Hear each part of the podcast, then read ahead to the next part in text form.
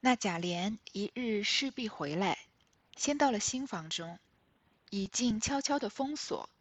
只有一个看房子的老头儿。贾琏问他缘故，老头子细说原委。贾琏只在凳中跌足，少不得来见贾赦与邢夫人，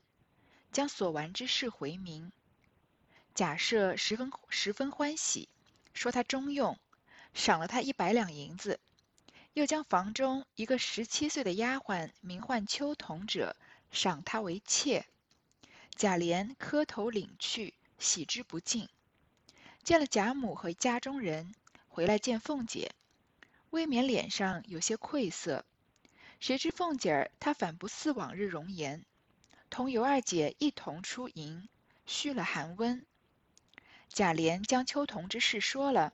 未免脸上有些得意之色，交金之容。凤姐听了，忙命2个媳妇坐车在那边接了来，心中一刺未除，又凭空添了一刺，说不得，且吞声忍气，将好颜面换出来遮掩。一面又命摆酒接风，一面带了秋桐来见贾母与王夫人等。贾琏心中也暗暗的呐喊。好，王熙凤着手把张华处理掉，他自认为处理掉以后呢，他就继续跟尤二姐和美非常，比亲姐妹还胜10倍。然后贾琏呢，这一次出差终于回来了，这一切贾琏还是不知道的呀，所以他根本不知道尤二姐已经进了贾府了。他就像往常一样，先来新房找尤二姐，还想像之前那样瞒着王熙凤，就是早离开贾府，先去尤二姐那边住几天，再去出差。出差回来呢，先去尤二姐那边，再回贾府。结果他看到尤二姐的房子啊，已经悄悄的封锁了，只有一个看房子的老头在那里。贾琏就赶快问他到底发生什么事情，老头子就细细的把王熙凤怎么来接尤二姐去贾府的事情说明白了。贾琏啊，只在凳中跌足，他就非常的长吁短叹，而且后悔不迭。跌足就是跺脚的意思，在凳中跌足，这个凳就是马鞍两边用来蹬脚的这个地方，所以他骑在马上问嘛，所以在马上面跌，马上面跺脚，反正就是非常的后悔，觉得自己不应该就这么放尤二姐一个人在家里面。少不得呢来见贾赦和邢夫人，把他做的事情回明。这一次贾琏去做了什么事情我们具体不知道，但是看起来是一件挺大的事情，因为贾赦觉得他办得很好，赏了他100两银子，又把房中一个17岁的丫鬟叫做秋桐的赏他为妾。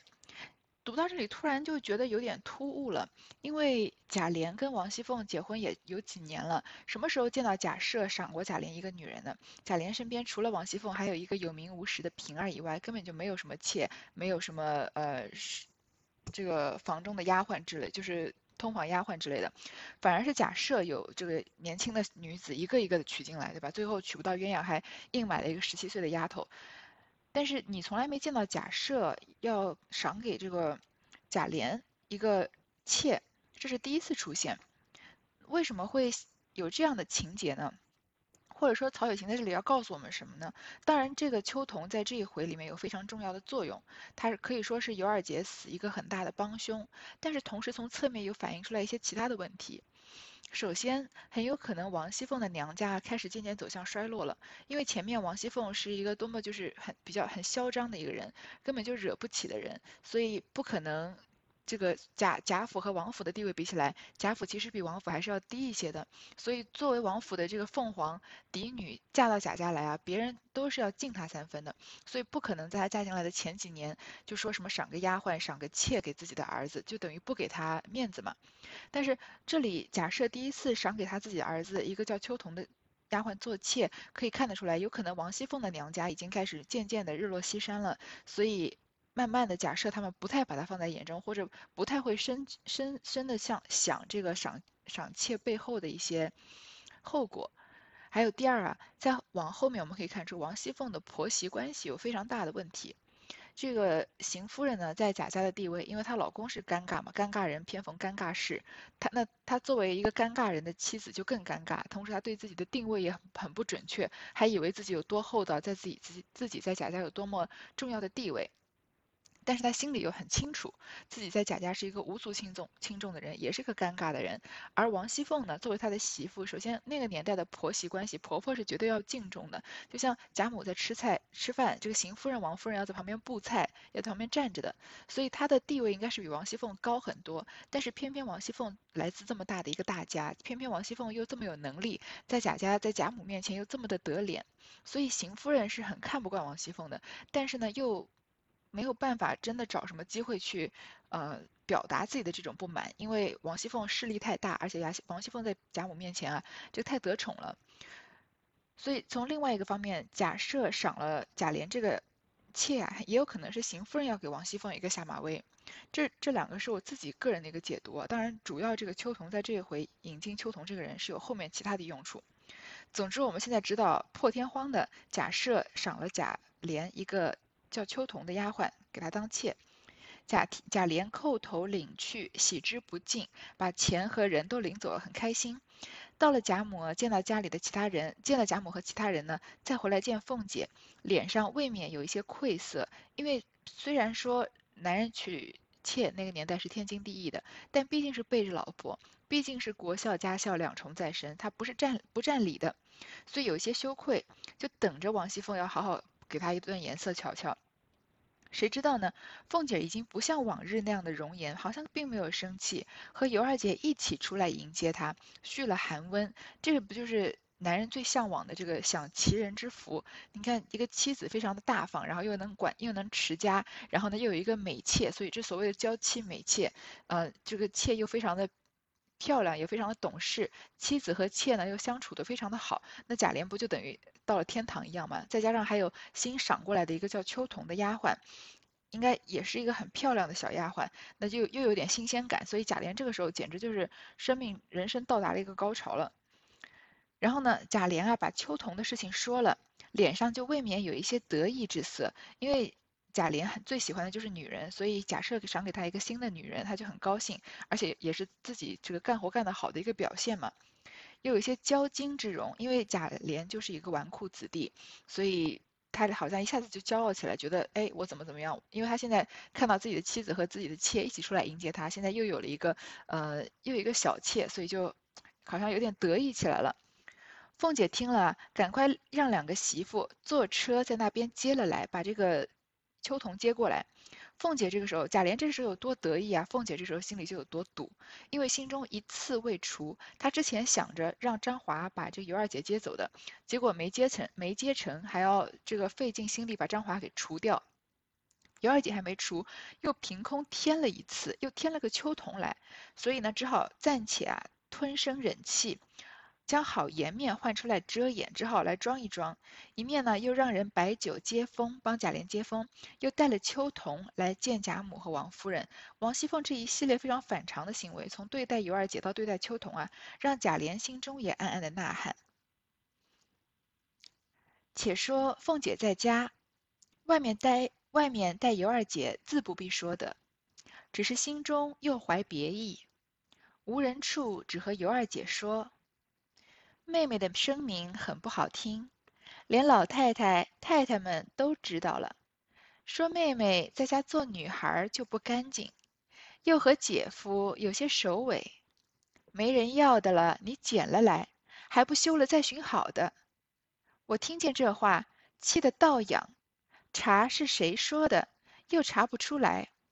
这日久天长，这些个奴才们跟前怎样说嘴，我反弄了个鱼头来拆。说了2遍，自己又气病了，茶饭也不吃，除了平儿，众丫头媳妇无不言三语四，指桑说槐，暗相讽刺。好，王熙凤这里看到秋桐的时候，她虽然心里面堵得慌，但是也就心里慢慢的就生了一个计谋，是什么呢？这一回的回目弄小巧用借剑杀人，他这个秋桐就是他用的这把剑杀的这个人呢，就是尤二姐了。好，他首先他在外面带尤二姐好像是很好的，别人都挑不出刺来，但是他心中又怀别意，因为他的最终目的是除掉他嘛，所以没有人的时候他就跟尤二姐说妹妹你的声名很不好听，好像你之前作风不太正经，连老太太、太太们都知道了。他们说啊，你在家做女孩的时候，就是还没有出嫁的时候，就不干净，又和姐夫有些首尾，好像又跟贾珍啊有一些什么事情。然后就说啊，他们就跟这个老太太、太太就劝贾琏说，没人要的了，你捡了来。因为这个说尤二姐啊，你是没人要的，因为就是声名太差了嘛。还不修了，再寻好的，叫他赶快把尤二姐修了，再找别的好的。当然，这些事情都是无中生有、王熙凤捏造的嘛，目的就是在这个心理上把这尤二姐的防线给击溃，然后还在那里装好人，说我听见这个话，气得倒仰，就赶快查是谁说的，但是又查不出来。这个日久天长啊，这些奴才们跟前怎么说嘴，这些奴才什么话都来说，我反弄了个鱼头来拆，这个拆呢也可以读作宅，就是弄个鱼头来宅。宅鱼头呢，就是一个《红楼梦》里面特有的说法，就是在宴席上把鱼头拆开了，好让大家吃。你看鱼这个本来吃鱼就够麻烦了，要挑刺啊什么的。那鱼头是一个结构比较紧密的东西，所以你把鱼头翻开来，把能吃的部分一点一点挑出来，不就是自己自找麻烦吗？就是为了别人方便，我自己啊找了很多麻烦。就说我为了你啊，我自己多了就是很多添堵的事情。然后说了2遍啊，自己又气病了，茶饭也不吃，应该也是这个演戏演的。除了平儿啊，其他的丫头媳妇儿无不言三语四，指桑说槐，就是在骂尤二姐，暗相讥刺。其实这些留言很有可能也是王熙凤从贾府里面传出来的，因为虽然尤二姐名声确实不怎么好，但是能在深宅大院里面传到这个女眷住的地方，还是需要一些功夫的，所以这一切应该都是王熙凤在自导自演了。秋桐自为系贾赦之刺，无人借他的，连凤姐、平儿皆不放在眼里，岂肯容他？张口是先奸后娶没汉子要的娼妇，也来要我的强。凤姐听了暗乐，尤二姐听了暗愧、暗怒、暗气。凤姐既装病，便不和尤二姐吃饭了，每日只命人端了菜饭到她房中吃。那茶饭都系不堪之物，平儿看不过，自拿了钱出来弄菜与她吃，或是有时只说和她园中去玩。在园中厨内另做了汤水与他吃，也无人敢回凤姐。只有秋桐一时撞见了，便去说舌，告诉凤姐说：“奶奶的名声生是平儿弄坏了的，这样好菜好饭浪着不吃，却往园里去偷吃。”凤姐听了，骂平儿说：“人家养猫拿耗子，我的猫倒咬鸡。”平儿不敢多说，自此也要远着了，又暗恨秋桐，难以出口。这个秋桐呢是没有文化，光长得漂亮，其实有一张漂亮的脸啊，再配上一个空空的头脑，有可能比一个平庸的相貌配空空的头脑还更要是一个悲剧一点，因为有了漂亮的容貌，机会就比较多，但是如果头脑里面没有装东西呢，那很容易就会把这些机会啊变成危机。那反而如果是一个平庸的头脑，这个平庸的相貌配上一个空空的头脑，也许一辈子就这么浑浑噩噩过了。那这秋桐呢，因为长得漂亮，所以先让来伺候贾赦，是做贾赦的丫鬟，然后被贾赦呢赏给贾琏做妾，好像表面上啊就是非常枝头变凤凰了，从奴才一下跃为主人了。但是他实在是太过的愚蠢啊，真的是又蠢又坏，所以被王熙凤当了箭矢，真的一点也不知道。如果各位看过甄嬛传》的话，那这秋桐有可能就像甄嬛传》里面那个一开始被皇帝误以为其实是甄嬛在这个桃花林中还是杏花林中呢，然后是甄嬛说了一句这个逆风如解意，如意莫摧残，但是皇帝把这个叫姓余的这个女子啊误以为她是甄嬛，所以就宠幸了这个姓余的娘子，还把她封为答应，然后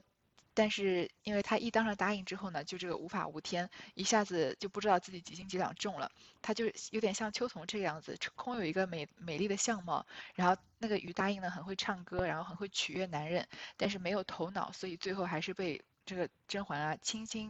非常轻松的3言2语之间就被打入冷宫了。这个秋桐呢，因为他觉得自己好像身份挺高的，因为他是贾赦赐给贾琏的妾，是爸爸赏的嘛，所以你不可能虐待你父亲给你的这个妾室吧？无人见他，这个僭越，没有人敢真的怎么对他怎么样，把他不放在眼里，所以他平常啊，连凤姐和平儿都不放在眼里。你看一个丫鬟要蠢到什么地步才会连主人都不放在眼里，怎么可能能容得下尤二姐呢？她张口就说很难听的话，骂尤二姐，说是先奸后娶，没汉子要的娼妇。你是先，这就不多解释了哈。然后也来要我的强，你在我眼前耍什么强呢？然后凤姐听了其实是很高兴的，她因为她就乐得看到两个人打成一团嘛，这样她就渔翁得利。那尤二姐呢，听了暗愧、暗怒、暗气。尤二姐的心思是很复杂的，因为不管别人怎么骂她，她很难有立场反驳，因为这些都是事实。因为她之前确实，不是一个非常安分守己的女孩子。所以我之前说过，即使在这个年代，女性想要，变，就是应该不能说改邪归正，想要改变自己生活的作风啊，都是。这个社会对女性道德的容忍度都是很低的，更何况是在300年之前了。现在这个英文中有一个词叫荡妇羞辱啊，就是你羞辱一个女孩子，说她这个之前谈的男朋友多啊，或者对可能性上面的观念比较开放啊，可以这样对一个女孩子是一种羞辱。但是对于男孩子很少会有这样子的，我们没有人说什么。浪汉羞辱这种词，对吧？像贾琏也是，当然是比尤二姐要不干不净的多，而且要更龌龊、更肮脏了。但是没有人会真的去羞辱贾琏，即使贾琏不是一个大富大贵人家的公子，即使是像张华那样子的，不中用的人，然后成天这个拈花惹柳的，也不会有人去羞辱他，说他是先奸后娶、没汉子要的娼妇，也不会反过来这样骂他的。所以尤二姐的，首先她自己比较理亏，然后她的地位呢，她的性别又决定了她只能忍受这些生气，她的愧、怒和气啊，都是暗愧、暗怒、暗气，所以慢慢的她心里就有郁结。所以尤二姐其实最后肯定是有一些忧郁症的情况，只是那个年代没有这样子的忧郁症，不被认为是一种疾病，所以没有办法被人理解，因为她心里面积压了很多东西。那凤姐，我们前面说她这个病就是装的，她就不跟尤二姐吃饭了，因为如果她要跟尤二姐同桌吃饭，那就没办法虐待她，没办法在饮食方面虐待她，所以她就假装装病啊，就让人端了饭菜到尤二姐的房中吃。她给尤二姐吃的东西啊，都是不堪之物，前面已经不怎么给她吃饱饭了，现在就等于变本加厉了。平儿呢看不过，平儿是个好心肠的女孩，所以她就是自己拿了钱弄菜给她吃，或者有时候啊假装是带尤二姐去大观园里面玩，然后在园中不是有个小厨房吗？另做了汤水给她吃，然后也没有人敢真的去跟凤姐回报，所以平儿心肠还是很善良的，所以很自然，前面的那些奴才就说啊，王熙凤对下人太严些个，但是平姑娘就是一个对我们很好、很识大体的，大家对平儿都很尊重的。所以平儿暗暗的对尤二姐好一些，但是被这个秋桐撞见了，她就去说舌，告诉凤姐，就说平儿给这个尤二姐偷偷这个吃好吃的，说奶奶的名声啊都是平儿弄坏的，因为平常奶奶你啊好吃好菜好饭的伺候尤二姐吃，她不吃，但是她在园里去偷吃。她是告了平儿的状，凤姐听了呢，就骂了平儿，说人家的猫拿耗子，人家养的猫啊去抓老鼠的，我养的猫倒咬鸡，就是我养的猫居然在我自己的院子里面，就是折损我自己的东西，就是跟我对着干。所以你看，她不管王熙凤平常跟平儿再好，她在内心深处是不把平儿当人看的。她的这个比喻我们就能看得出来，她认为平儿就是一个小宠物，因为是站在她这边的，所以能帮到她的时候呢，她就对平儿好一些。然后稍微做了一点其他事情的时候呢，她就把它当成猫在咬鸡的猫了。平儿呢不敢多说，她也不敢明着跟王熙凤对着干呀，所以自此也只好远离了尤二姐。自此呢，尤二姐这个阵营就彻底的一个人也没有了。本身一开始她有她的妹妹，有她的妈妈帮着她，后来平儿会稍微对她这个她进了大观园里面，那些姊妹会稍微照看她一些。后来呢，王熙凤继续虐待她呢，平儿会稍微帮助她一点。但是现在为止，尤二姐就彻底的孤身一人了，除了一个也许勉强可以依靠的贾琏吧。园中姊妹和李纨、迎春、惜春等人，皆为凤姐是好意，然宝黛一干人暗为二姐担心，虽都不便多事，唯见二姐可怜，常来了倒还都悯恤她。每日常无人处说起话来，尤二姐便淌眼抹泪，又不敢抱怨。凤姐儿又并无露出一点坏行来。贾琏来家时见了凤姐贤良，也便不留心。况素习以来，因贾赦姬妾丫鬟最多，贾琏每怀不轨之心，只未敢下手。如至秋桐辈等人，皆是恨老爷年迈昏聩，贪多嚼不烂，没的留下这些人做什么？因此除了几个知理有齿的，愚者或有与二门上小幺儿们嘲戏的，甚至与贾琏眉来眼去相偷妻的，只惧贾赦之威，未曾到手。这秋桐便和贾琏有旧，从未来过一次，今日天缘凑巧，竟赏了他，真是一对烈火干柴，如胶头漆，燕尔新婚，连日哪里拆得开？那贾琏在二姐身上之心也渐渐淡了，只有秋桐一人是命。这个园中啊，园中的姊妹，像还有这个李纨啊、迎春、惜春他们这些人，你看他就特地没有提啊。这个探春还有宝玉、黛玉和宝钗，因为他们是比较聪明的人，其他这些人是比较木讷的人。有些人是木讷，像迎春；有些人是不太愿意管事情，像惜春和这个李纨。所以除了一些聪明的人啊，其他人还真的被凤姐演的这场戏给蒙骗过去了。但是宝黛一干人啊，就暗暗的为二姐担心。但是他们虽然都不便多事，他们就跟这个他们的地位比平儿。在这件事情上比平儿还要尴尬，因为这是贾琏的妾，你作为这个大观园里面的这个下一辈的这个女孩子，不是下一辈，他们跟贾琏是平辈的，但是贾琏毕竟年纪大一些嘛，而且又是别人的家务事，他们能管得了多少呢？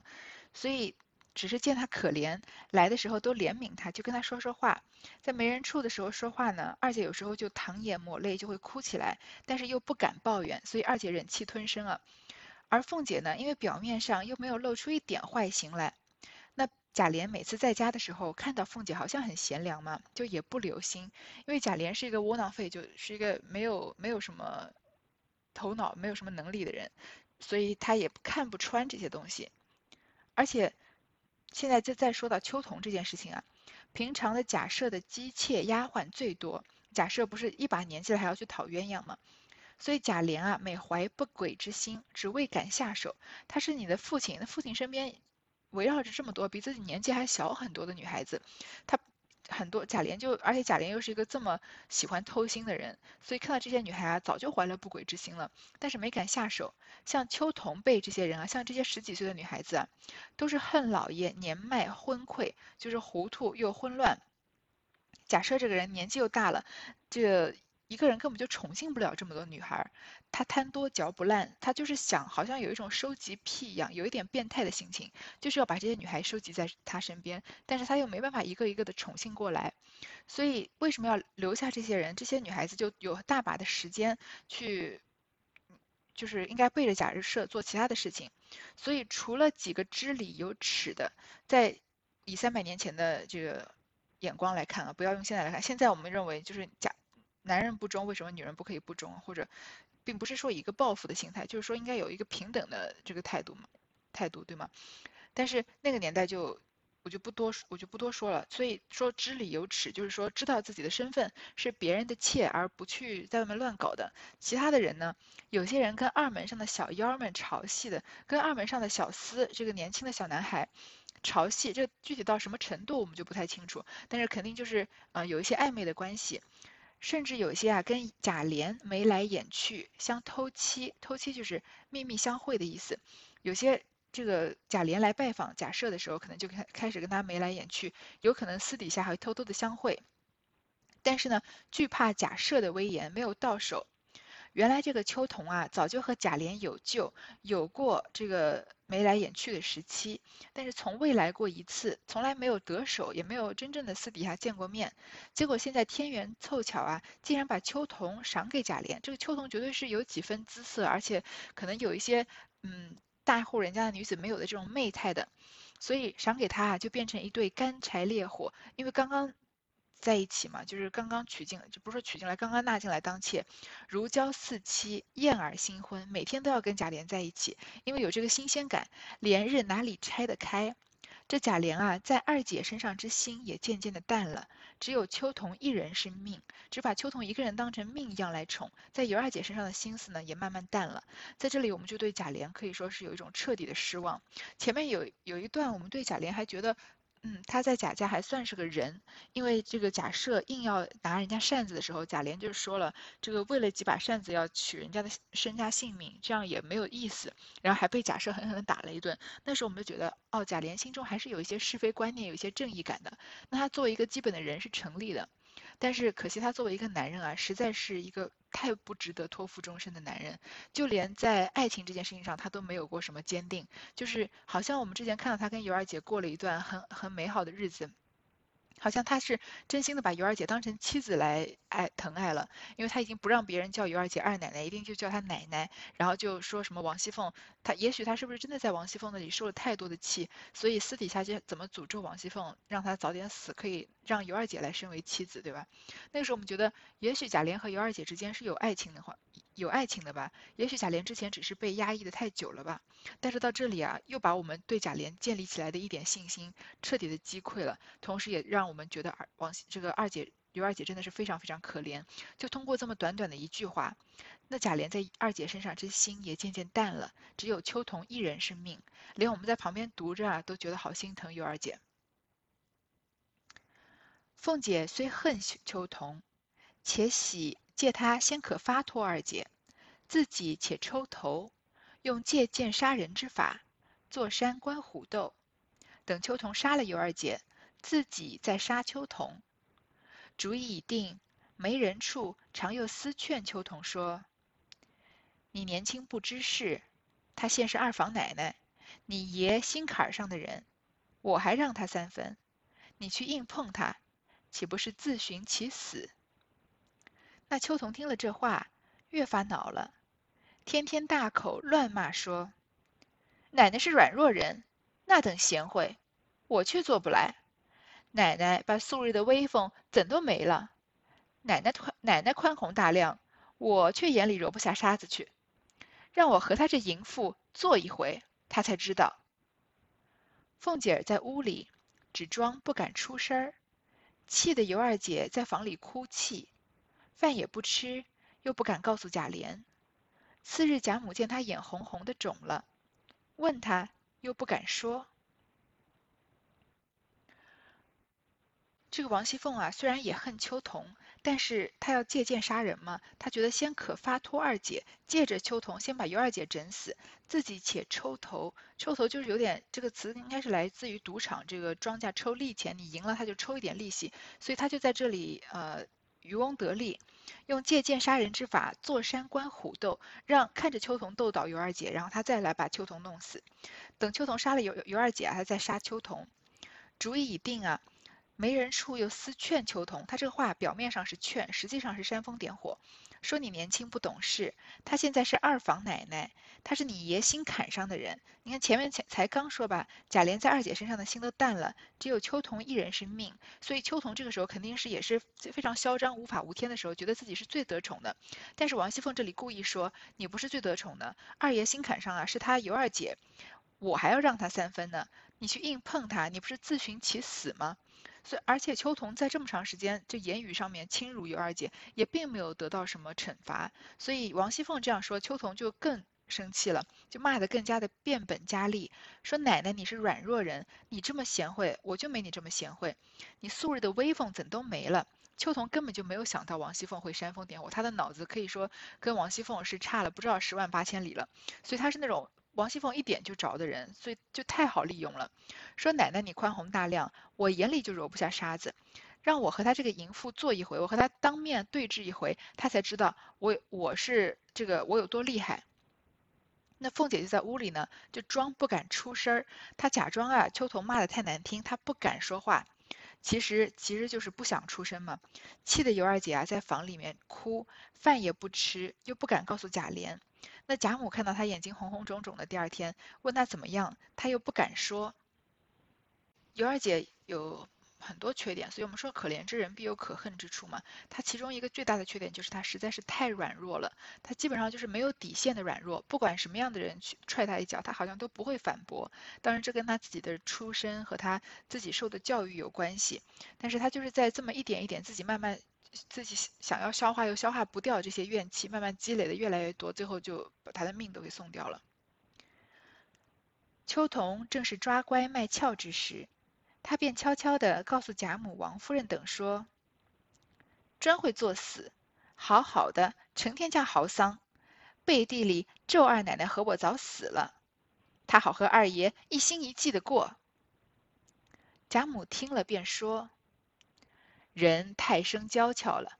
可知心就嫉妒，凤丫头倒好意待他，他倒这样争风吃醋的，可是个贱骨头。因此见次不大欢喜，众人见贾母不喜，不免又往下踏践起来，弄得这尤二姐要死不能，要生不得，还是亏了平儿，时常背着凤姐，看她这般，与她排解排解。秋桐啊，在抓乖卖俏的时候，她正是在主人面前显示自己是一个乖巧的人的时候，她就悄悄地告诉贾母和王夫人，偷偷的背着尤二姐说她的坏话，说她专会作死，好好的呀，成天家好丧，整天哭，而且她在背地里咒二奶奶和我都死了，她好和二爷一心一计的过。其实这当然完全是无中生有的事情，但是因为尤二姐平常也不多话，在贾母面前也没有什么表现，贾母这个人年纪也比较大了，虽然贾母头脑是很清楚的，但是在这个时候，他有可能第一个不在意，也不想深入的去想到底这个背后有什么事情，因为尤二姐的身份不值得他在意。第二，也有可能就是年纪大了，年轻人的事情他就不太想管了，他就听了这个秋桐的煽动，说啊，他人太生娇俏了，长得太漂亮了。贾母就和王夫人更是这样，不太信任长得过于美的女孩子，就可知啊，他心就嫉妒。这个人长得太美啊，心肠就狠毒，又容易嫉妒。这个凤丫头对她这么好，她这样争风吃醋的，可是个贱骨头。这个话说起来就已经很重了，贾母从来没有怎么样严厉的骂过谁。前面稍微讲了这薛宝钗房间里面太肃静了一些，已经是最严厉的一次了。这次直接说这个等于是责备一个人，所以渐渐的不大欢喜，不大喜欢尤二姐，对她就很冷淡。那贾母是这个贾府权力的中心，也是一个风向标。大家看到贾母不喜欢尤二姐，不免又往下踏践起来，就墙倒众人推嘛，大家都尽情的这个蹂躏尤二姐，因为反正没有人帮她出头。贾母这一家之主不喜欢她了，她是这个大房的凤姐，天生就是想让她死，所以故意不管这件事情。然后这个秋桐呢，就是可敬的作践他。那其他的下人呢，一方面看不起他，一方面因为这各种的因素，就使劲的作践他。这个世界即使到现在也是一样，所以只有大多数的就是锦上添花，很少有雪中送炭的，然后大多数都是落井下石，很少有人愿意在你这个往下沉沦的时候拉你一把的。所以如果真的有这样的朋友，或者有这样的人的话，就一定要好好珍惜他们，因为一般都是这个跟着众人和大家一起往一个方向走，这个事情比较轻松。所以说墙倒众人推嘛，我们看有时候一个比如说一些明星啊、名人啊，做错了一些什么事情，然后当然做错事情是需要自己负的，需要自己承受做错事情的后果，所以也许他们得到的下场就是他们应得的。但是我们也能看到这个世态炎凉，平常可能比如说过生日啊，然后微博上面有很多人祝他生日快乐，各种各样的就是明星名人都来祝他生日快乐。出了一点什么事情，忽然到了第二年他在生日的时候，已经没有这些朋友了。就是所以只要好像现在这个社会，只要别人不在你沦落这个没落的时候跟着推你一把，好像已经算是一种恩德了一样。那个年代就更是，而且这些人又是下人，没有什么可以说没有什么前途，没有什么未来的，所以就是跟着主人一起就是作践尤二姐，弄得尤二姐啊要死不能，要生不得。尤二姐已经活得非常的痛苦了，唯一能稍微帮尤二姐一点的还是平儿。平儿虽然已经不能给尤二姐送吃的，但她看到这样还是会常常跟她排解排解，稍微听她讲一讲心事。好，这段先读到这里。